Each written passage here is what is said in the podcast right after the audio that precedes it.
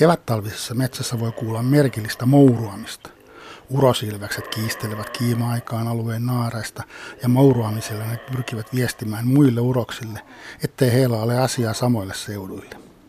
Välillä urokset saattavat kohdata ja silloin tilanne voi eskaloitua tiukaksi kamppailuksi.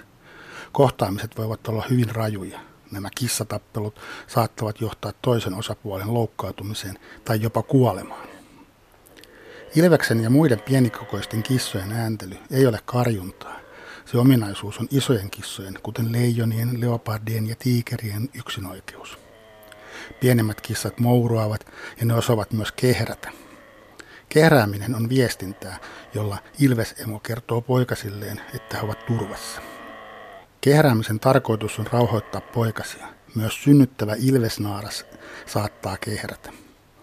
Kehräämisen lisäksi poikasten viestiääniin kuuluvat myös naukuminen ja haukahtelu. Ilvekset eivät ole susien ja leijonien tapaan laumaeläimiä, ja siten niillä ei ole tarve hallita lauman sisäistä viestintää. Laumaeläviin verrattuna ilveksen ääntelyrepertuari onkin melko suppea. Ilvesurokset ääntelevätkin lähinnä kiima-aikaan ja ääntelyllä ne kertovat naaraille ja muille uroksille läsnäolostaan.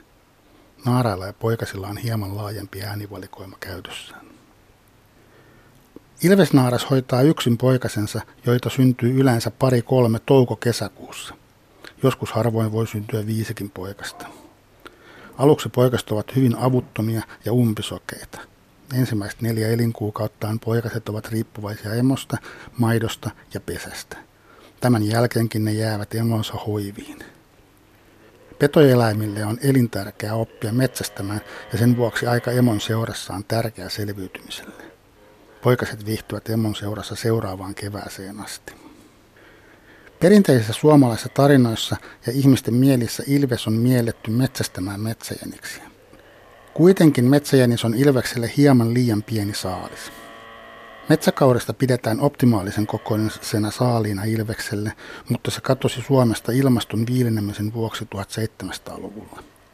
Myöhemmin 1950-luvulla metsäkaudessa palasi Suomeen, Torniojakilaaksoon. Ja myöhemmin Etelä- ja Länsi-Suomeen muun muassa siirtoistutusten ansiosta.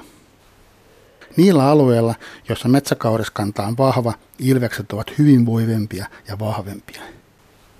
Ilves saalistaa myös valkohäntäkauriita ja metsäpeuroja. Mutta näiden lajien aikuiset ovat melko vaativia saaliseläimiä ilveksen kokoiselle pedolle. Aiemmin luultiin yleisesti, ettei ilves pysty käyttämään jäätynyttä lihaa, mutta se on uusimpien tutkimusten mukaan väärä käsitys. Runsailla ilvesalueilla on yleensä vahvempi kanalintukanta kuin alueilla, joilla ei elä ilveksiä. Tämä johtuu petolajien välisestä kilpailusta. Kettu, joka syö mielellään kanalintuja ja niiden poikasia, jää suhteellisen helposti ilveksen saaliiksi. Kanalinnut ovat ilvekselle itselleen hyvin harvinainen saalis. Toinen kanalintuja rassava petolaji kuuluu myös ilveksen ravintolajeihin, eli supikoira. Joillain alueilla ilves on oppinut uuden tavan saalistaa syötillä supikoiria. Tapettuaan esimerkiksi metsäkauriin tai valkohäntäkauriin se syö saalistaan osan. Tämän jälkeen ilves saattaa jäädä lähialueelle päivystämään. Kauriin jäännökset houkuttelevat supikoiraa paikalle ja ilveksen on helppo napsia niitä sopivin väliajoin ravinnokseen. Ilves suurpetona, joskin melko pienikokoisena suurpetona, aiheuttaa ihmisessä joskus pelkoa ja jopa vihaa. Luonnon toimivuuden ja eläinten populaatioiden terveyden kannalta on kuitenkin tärkeää, että meillä elää huippusaalistajia. Pidetään kaunis kissamme elinvoimaisena maassamme.